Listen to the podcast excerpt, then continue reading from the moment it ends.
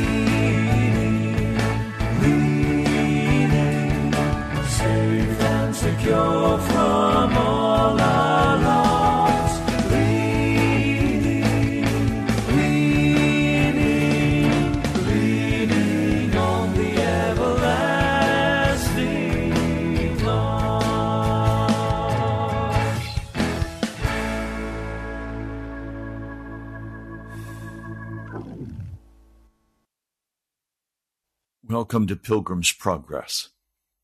I'm Pastor Ray from the National Prayer Chapel. Let's pray.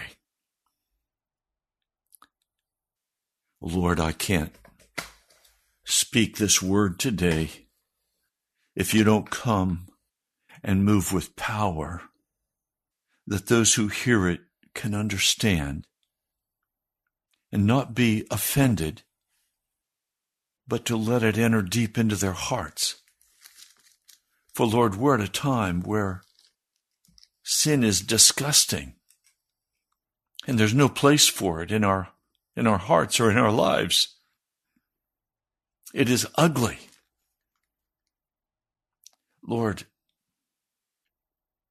would you come with power? Would you move with people's minds and words and hearts as they listen, that there could be a dramatic shift, a change, an opening, an understanding. Lord, thank you. Come quickly, Lord Jesus. Send forth the midnight cry. For Lord, surely it is time for the judgment to come upon the earth. But I'm pleading that that judgment would be for repentance, not for destruction. Come quickly, Lord Jesus. I pray in your mighty name. In the name of Jesus. Amen. In 1844, a great midnight cry went up across America. It was the Millerite movement. Joseph Miller was a sea captain. He'd been studying the prophecies. His heart was deeply stirred this was a time when the Holy Spirit was moving in power in many people, resulting in revival breaking out in many places, even, yea, into the early 1900s. William Miller understood the scriptures to say that at the end of the 2300 days, the earthly sanctuary would be cleansed. When his dating, October 22nd, was found not to be accurate, there was what they called the great disappointment. Because dedicated men and women who had even sold their farms and given everything away found they were still here on the earth and that Jesus had not come. But the very heart of his message was correct. And that is that the sanctuary must be cleansed. And the sanctuary was the heart of man. The inner heart had to be cleansed. It was time for a pure heart. It was time for a pure mind. Others came preaching this same word of a pure heart. John Wesley's whole focus was on you must leave all sin. You must have a pure heart. And it comes only by grace through Jesus Christ. It's not, it's not a shell game. It's not make believe. It's real, imparted righteousness. It is being totally transformed and changed by the glory of Jesus Christ, by the blood of our Lord, by the work of the Holy Spirit. I believe we have come to a time in history when it is again time for a great proclamation. And that proclamation is fear God and give him glory because the hour of his judgment has come. Worship him who made the heavens, the earth, the sea, and the springs of water. This is the first great angel cry of Revelation, the 14th chapter. It is the announcement that the midnight cry, remember the midnight cry? It's when the five wise and the five foolish were all sleeping and the midnight cry rang out, Come, the bridegroom is coming. Come out and meet him. And five foolish virgins did not have pure hearts or clean minds. They were still walking in their disgusting humanism. So five were ready and went in with the master. Five went out to try to buy oil. But you can only buy the oil in the prayer closet. The Holy Spirit does not come to the wicked. You must enter the school of the Holy Spirit, and this is not a quick fix. This will take some time and energy and faithfulness before Almighty God. The midnight cry is the cry that the hour of God's judgment has come for the earth. The bridegroom is coming, and I believe Jesus is coming and coming soon.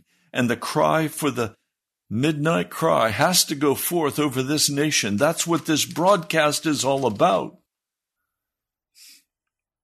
Calling men and women, you, to leave all sin and all wickedness to be washed and made clean by the blood of Jesus, to be restored and made whole. That's the midnight cry. I awakened this morning at 3 a.m. and was so troubled in my spirit I could not go back to sleep. And so I finally began to pray. I knew that sleep had fled from me.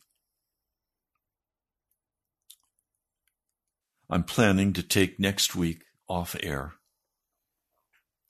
to spend a week in prayer, supplication, fasting before Almighty God. I am deeply concerned for what I see happening in this nation and particularly what is not happening in the body of Christ. A great dread came upon my heart. That dread was that the National Prayer Chapel would grow. I am not any longer an entrepreneur. I am not here to develop new methods or new strategies. I'm not here, yea, even to grow a church through church growth means and seeker sensitive strategies. I'm here to proclaim the midnight cry. I'm here to proclaim it's time for us, for you and for me to be fully enrolled if we are not in the school of the Holy Spirit.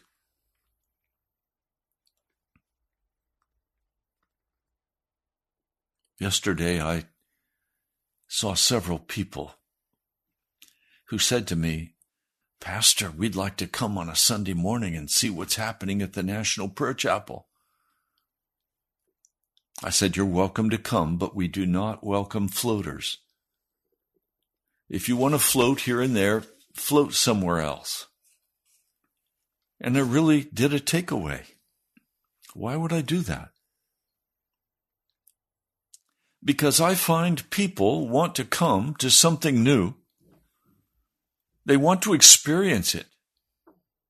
But they want to come in their religiosity while still continuing to walk in wickedness before a holy God. And that grieves my heart.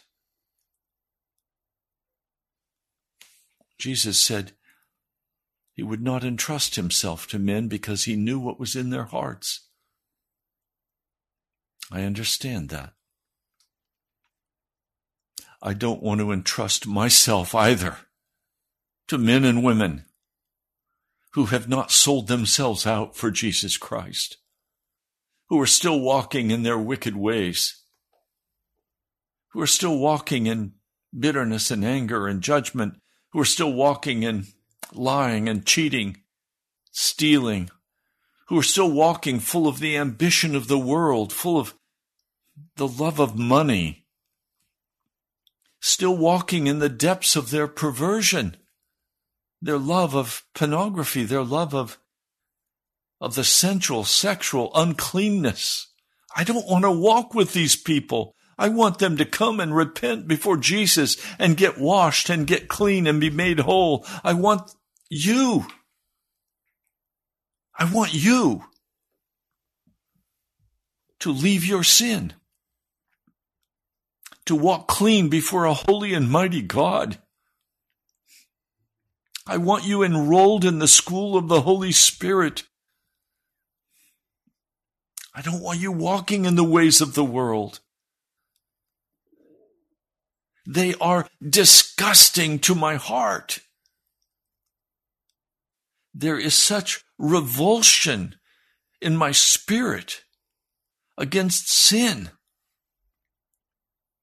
It makes me sick to my stomach. It makes me want to vomit. Because I see I've lived long enough. I know where that sin leads. I know to the judgments and the, and the bickering and the fighting and the destruction. I know what sin does to a marriage. I know what sin does in a man's heart when he lusts after money and begins to compromise, begins to, to lie in business, begins to steal in business, is not upright and sterling in quality to a man who thinks God is a hard man. So he has to find ways around. He has to find a way to survive. My brother, my sister, our survival is found in the mighty name of Jesus Christ. It's not found in the antics of the flesh. Ah, oh, my brother, my sister.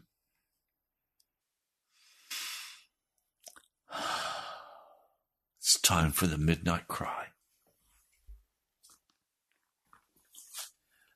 I spoke yesterday with you about the school of the Holy Spirit. I'm going to continue that. I said to you yesterday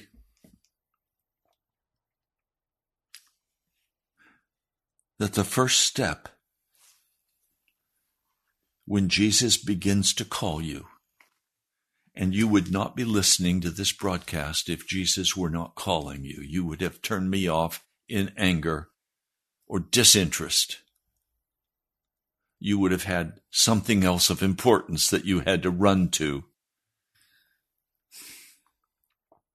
So if you're still here, you do have an interest in following Jesus. And the first step in Matthew 16 24 is that you must say no to yourself. Now, in the Greek, it's what's called the aorist tense. It means continual action. This is not a one time event. If anyone will come after me, he must continually continue to deny himself. Continue to say no. This is not a one time no, this is a, a constant no in the name of Jesus. I'm not going to go back to those wicked ways. I'm not going to go back to the anger and the bitterness. I'm not going to go back to the lying and the cheating and the stealing and the sexual uncleanness. I'm not going to go back. I am going to continue to deny myself and say absolutely no. I'm not going back. The second step that we are considering today if anyone would come after me, he must continually continue denying himself and take up his cross and follow me. You cannot be a follower of Jesus if you have not taken up your cross. Now, again, it's in the aorist tense, which is a continual action. He must continue constantly to take up his cross and he must continue, continually, he must follow Jesus. But where was Jesus going? He was on his way to Golgotha, where he would be crucified. So if you are interested, and one man questioned yesterday whether I was even a Christian, whether I believed in salvation. He said he'd never heard a pastor teach this self denial. Never heard a pastor saying you should say no to yourself. Let alone, it's not enough to say no to yourself. After you've said no, you must say yes to Jesus and when you say yes to Jesus, it means you must take up your cross. It is an instrument of death. It means to die out. It means to die out to sexual uncleanness. It means to die out to anger and bitterness and rage. It means to die out to stealing and lying and cheating. If you're going to take up your cross,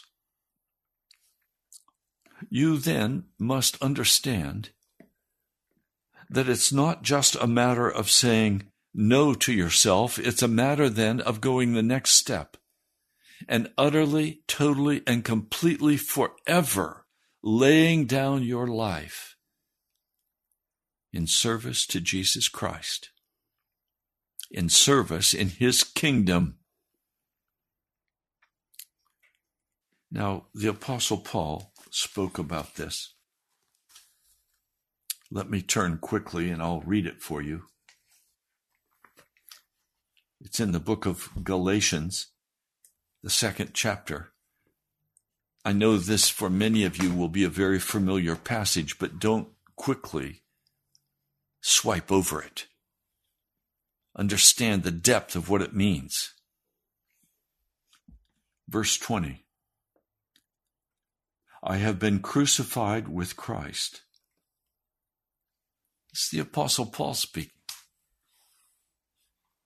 He knew that he had to say no to himself. He knew that he had to be crucified with Christ.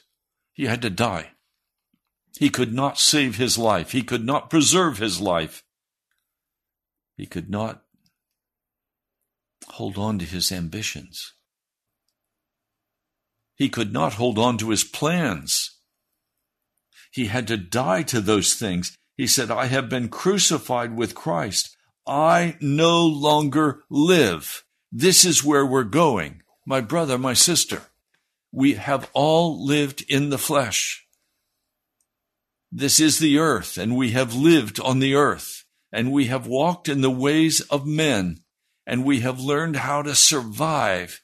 But now we have to go to a new place, and that new place is where we have absolute trust in Jesus Christ. And our life is completely in His hands. I no longer live, but Christ lives in me. So I am now possessed by Jesus Christ. Do you see why at the beginning of this passage in Matthew it is stated of continuous action? If anyone would come after me, he must continually continue to deny himself. And he must continually continue to take up his cross and follow Jesus. And the work will be done by Jesus. It is not done by hard work. It is not done by flesh. We are to be circumcised of heart by Jesus Christ. It is a supernatural work of grace that is done in us by faith in the blood of Jesus. But to enter into that school of the Holy Spirit where these things take place, we must say no to ourselves and we must be willing to give up our life. Which means I have to give up my dreams, my goals. I give up what my life is about. And my life is now about only one thing and that is the kingdom of Jesus Christ. Seek ye first the kingdom of God and his righteousness, and all of these other things will be given to you as well. The Sermon on the Mount, the words of Jesus. What things will be given? The passage identifies food and clothing, shelter, the basic necessities of life will be provided by the Lord as we give up our life. Now, that doesn't mean we quit our jobs. That means our place of employment transforms into a place of kingdom ministry where God has assigned us or where we have assigned ourselves, where we patiently wait on God. Rees Howells, The Intercessor by Norman Grubb. If you've not read it, I urge you, buy the book and read it. Rees worked at the face of the coal mine, the toughest job of mining as a strong, healthy young man. That was not the Lord's goal for Rees. That was what Rees did because he thought it was necessary. Finally, the Lord said to Rees, Can I not pay you as well as the coal mine? And he said, Yes and he entered into the employment of the Lord Jesus. Now, that employment may mean working in a hospital. It may mean working in the government. It may mean working in construction, in an office. It may mean many different kinds of jobs, but all of them are to be kingdom jobs. A place where I testify and witness and win men and women to the kingdom of Jesus Christ, and where I am utterly given over to the Lord Jesus Christ. The Apostle Paul said, I have been crucified with Christ. Now let's make let's make no sentimentality here. Let's be straight up and honest. Crucifixion is a form of execution. It is not pretty. It is not easy and is with a great deal of pain. Paul is saying, I've been crucified. That is, he has lost all that he thought he possessed before. He lost his job on the Sanhedrin. He lost his wife. You could not be a part of the Sanhedrin and not be married.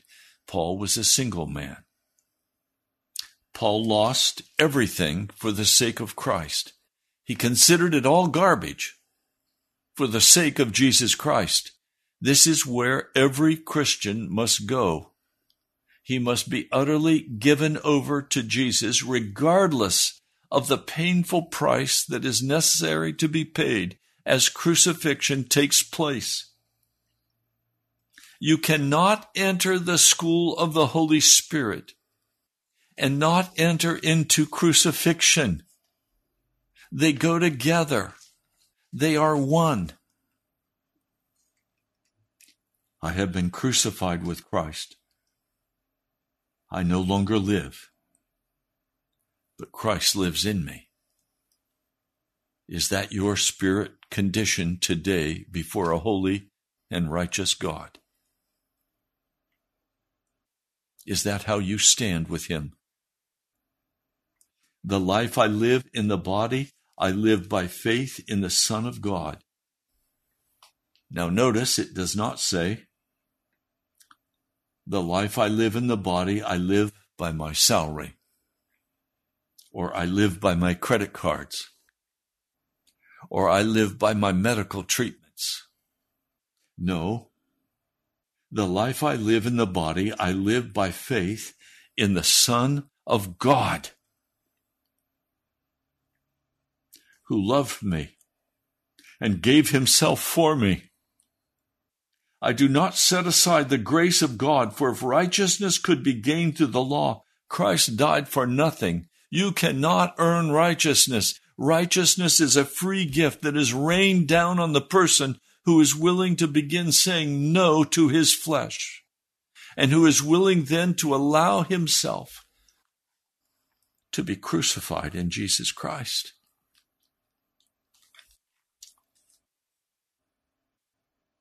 If you look at Mark, the eighth chapter, if anyone would come after me, he must deny himself, take up his cross, and follow me. For whoever wants to save his life will lose it, but whoever loses his life for me and for the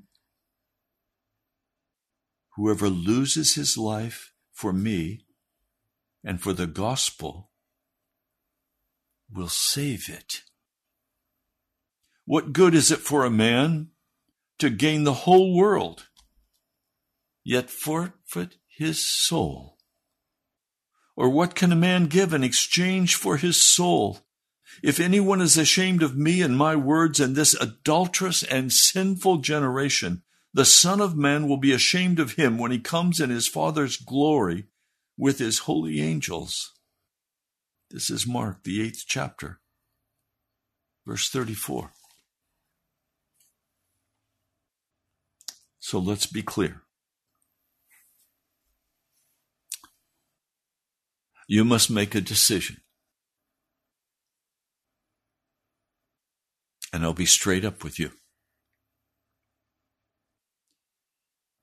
I have dealt with too many men and women who are so full of themselves and their truth that they twist and turn the scriptures to say what they want them to say and then feel oppressed when people do not quickly agree with them. I've dealt with too many men and women who are utterly unclean sexually, but come to church and pretend that they're righteous before God and that they're eager for the work of the gospel to go forward. But that's all they are their words. But as soon as they leave the church house, they go back to their lusting after the unclean and after the money, after their dishonesty, after their pleasures. I'm disgusted by this. I'm angered by this. I want a man or a woman to be straight up and say, No, I'm not a Christian, and I don't intend to be a Christian. I would much rather have a man say that than a man to say to me, I'm a follower of Jesus, and I'm saved, and I'm on my way to heaven, and then walk home and go to their pornography. Or go to their job and cheat, and lie, and steal, and twist the Word of God to justify their behavior. I'm troubled. I'm troubled today because I see that the midnight cry is beginning to go forth in America. That great judgments from God are going to begin to fall on this nation. Yea, they have already begun to fall.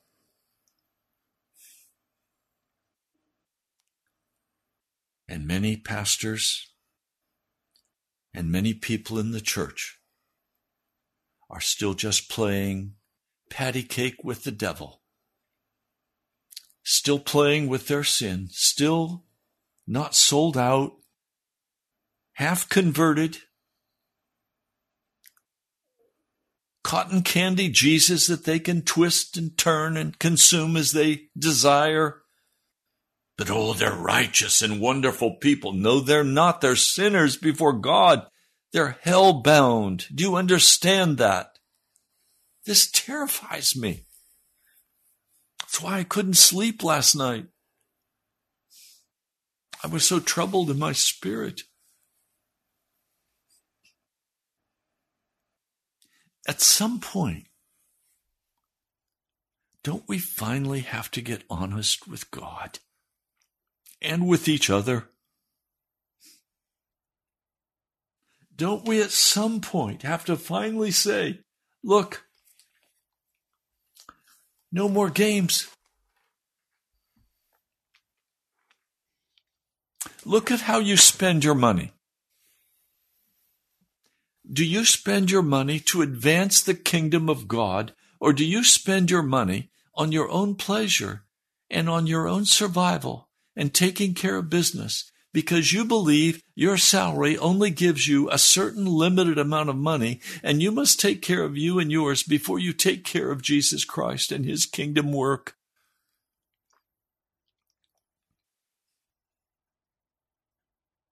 What kind of what kind of game is that with Jesus? Let me see a man's checkbook or his credit card statement and I'll tell you where his heart is. For most in America, the heart is hidden in entertainment and pleasure and self and lifestyle, and not in the kingdom of Jesus Christ.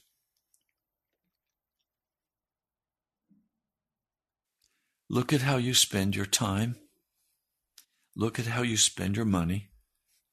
Look at where you eat and what you eat. And ask yourself a question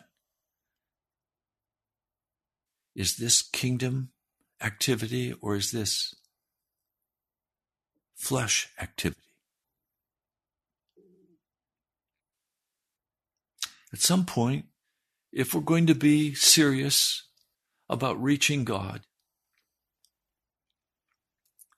we're going to have to give up the world, the flesh, and the devil. Now, I'm going to be very straight with you. I have some issues for which I must pray that are weighing heavily on my heart. I just discovered last night that my precious brother has COVID, and his wife has COVID, and my nephew has COVID. And I'm deeply concerned for them. Another dear sister is desperately ill. I'm very concerned for she and her husband. I'm very concerned about about this broadcast. I know that at some point I need to make a call for a general meeting. I know it's time for this broadcast to go on a much broader basis. I know that's up to Jesus. I need to pray about it.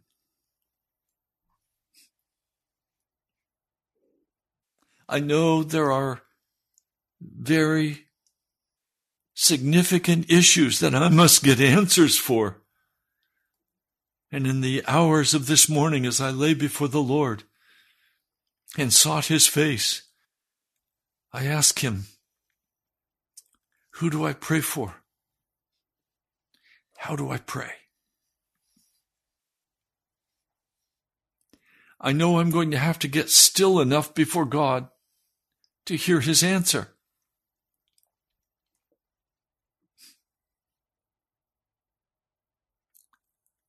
Do you know what God wants you to pray for?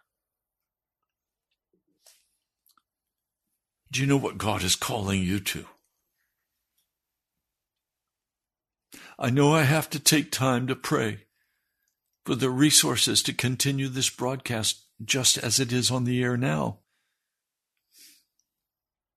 I know only Jesus can move in the hearts of men and prompt them to give. And I thank Dirk and Ellen and and many others for your giving. Thank you. But I know I must pray through on this issue for this month's radio. Do you know how to pray? Can you reach the throne room of God? Have you denied yourself? Have you enrolled in the school of the Holy Spirit? Are you crucified with Christ, or is that, are those just empty words? Are you still trying to find a way to be a follower of Jesus and a lover of this life? I can tell you now you cannot do it. You cannot be both a follower of Jesus and a part of this world.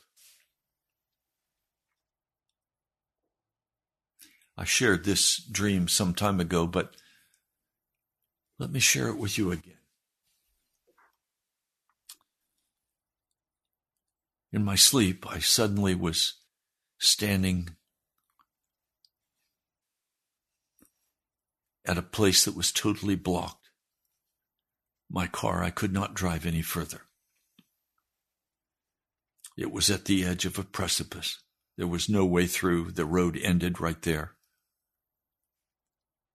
And I began to cry out to God because I knew I had to get to the house of God.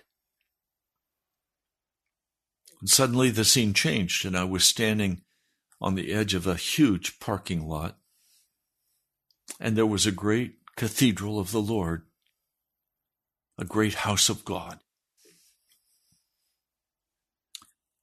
And a voice spoke and said,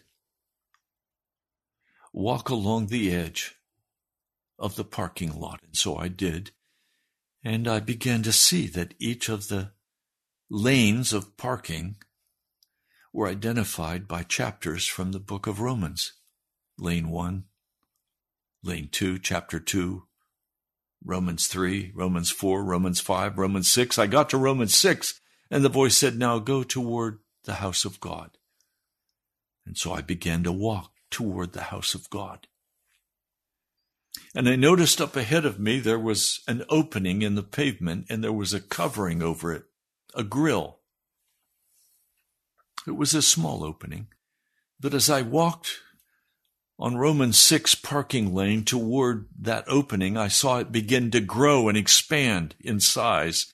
And I looked up, and here coming from the house of God were two men in suits. And between them was a beautiful woman dressed in gold. And as she walked toward me, as they walked toward me, we came to the edge of this opening in the pavement. I looked down and I saw a beautifully cut stone stairway going down, and right there, just a few steps down, was a beautiful pool of water. And I instantly knew in my dream that it was a baptismal pool.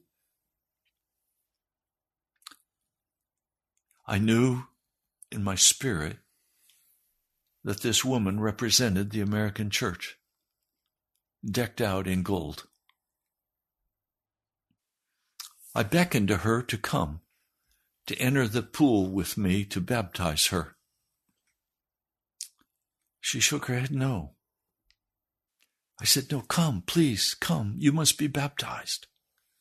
She again resisted.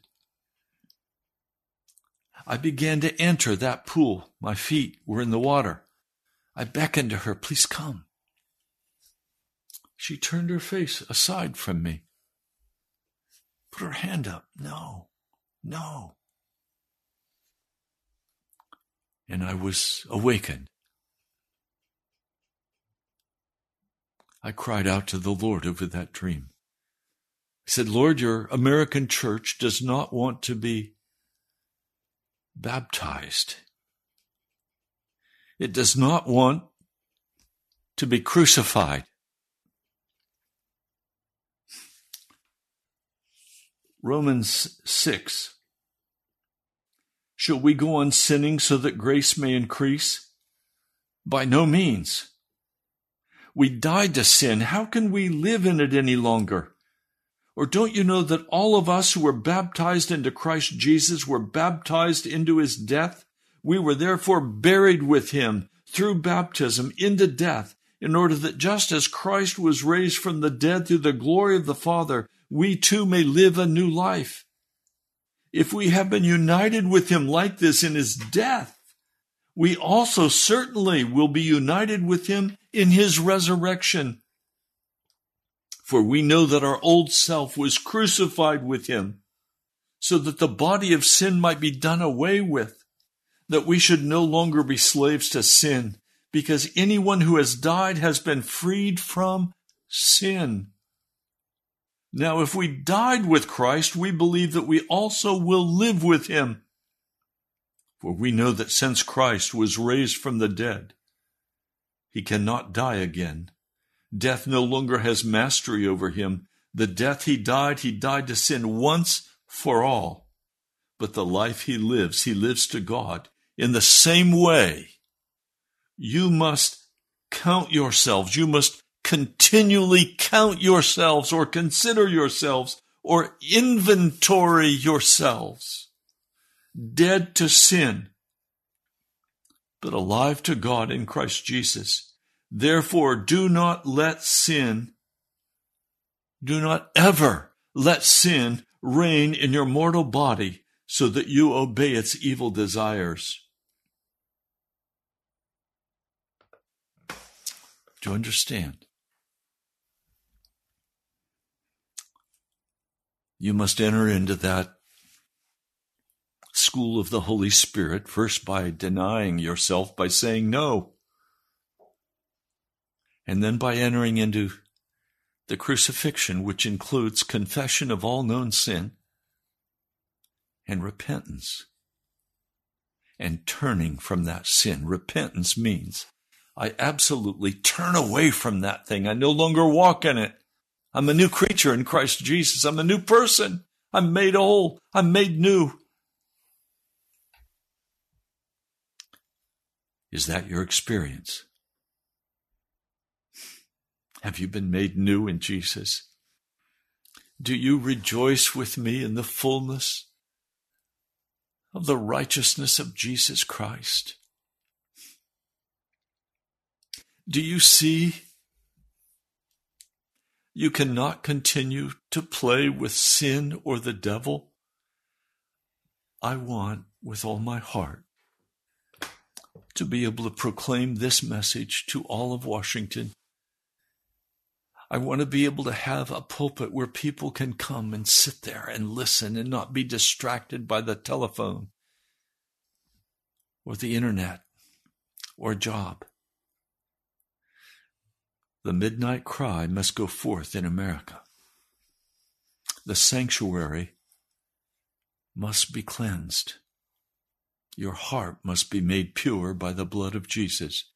Your mind must be made pure and clean by the blood of Jesus, and the old nature must be utterly destroyed and put down. We'll talk about that tomorrow. But do you understand? You must say no continually to yourself, to the old man of flesh. And you must say yes to Jesus and you must take up your cross and you must follow him. Let's pray. Lord Jesus, I know of no possible way that any person listening to this broadcast has any possibility of turning from their sin unless your Holy Spirit comes and invites them to enroll in the school of the Holy Spirit.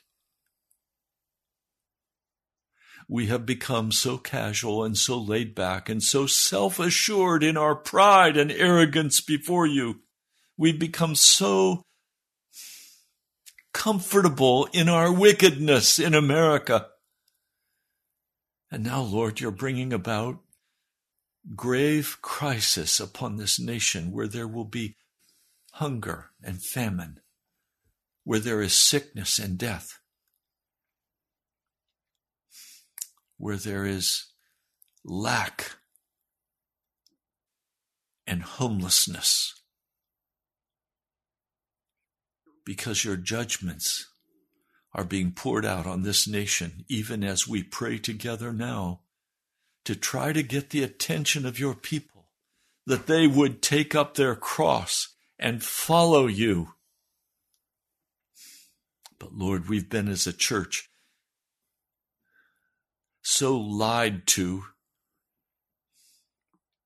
We've been told you want us all to be wealthy and prosperous, and the pulpits of America have taught all the strategies for success and all of the rituals and all of the church calendars and all, Lord, all rules made by men. Lord, please, I beseech you, will you come and strengthen those who have been crucified with you? Would you come and encourage every man and every woman who is continually saying no to wickedness and who is saying, Yes, I've been crucified with Christ, that I died and Christ now lives in me. Lord, I ask for every one of those precious believers, and I know there are many listening to this broadcast right now. I ask that you would encourage them, that you would pour out your spirit upon them in power, in love, in mercy. that you would be their provision, that you would remove all fear from their hearts, that you would protect them from the enemy, that you would heal their diseases, you would bind up their wounds. Lord, we bind every demon of hell that has come against these precious believers. We break every curse. We ask, Lord, that you would give every person who is faithful to you the courage to stand strong. But Lord, let not one of us be deceived while continuing to walk in sin and think that we've been crucified. Lord, you came to destroy the works of the devil in our hearts, to wash us, to cleanse us, to restore us, to make us new in your spirit. Thank you, my Lord. I worship you. I praise you. I honor your name. I love you, Jesus. Now, Lord, I pray for those who call themselves Christians, but who lie, who cover over their sins, who consume things of darkness, who lust after money and power and prestige, who lust after the things of the flesh, the material things, the lifestyle the house, the cars, the clothes. Lord, I pray for those who call themselves Christians, but obviously by the secret life, they are not Christian. They are twice dead. I pray for a resurrection now. I pray for a willingness for the church to be baptized, to enter into death and resurrection in you, Jesus. And then, Lord, I pray for those men and women who are hungry for you, who are searching to know you. But because of their own deceived heart and their own wickedness, they've been led astray many times by the devil. I ask that you would guide them to a place of refuge. I ask you to guide them to a church, to a people where they can learn how to serve you, Jesus, how to say no to themselves and how to be be willing and able to take up their cross and follow you. I pray this in your name today, Jesus. And I plead your blood. I plead your blood over every person listening. Thank you, my Lord. Thank you, Jesus. Amen. Well, you've been listening to Pastor Ray from the National Prayer Chapel. God bless you, my brother, my sister. I'm praying for you. I'm praying. I'm crying out to God for you. I pray that that God will move in your hearts and that you will obey him. Go in peace. I'm eager to meet you. I love you with all my heart. I love you. I pour my life out for you. Go in peace. I'll talk to you soon.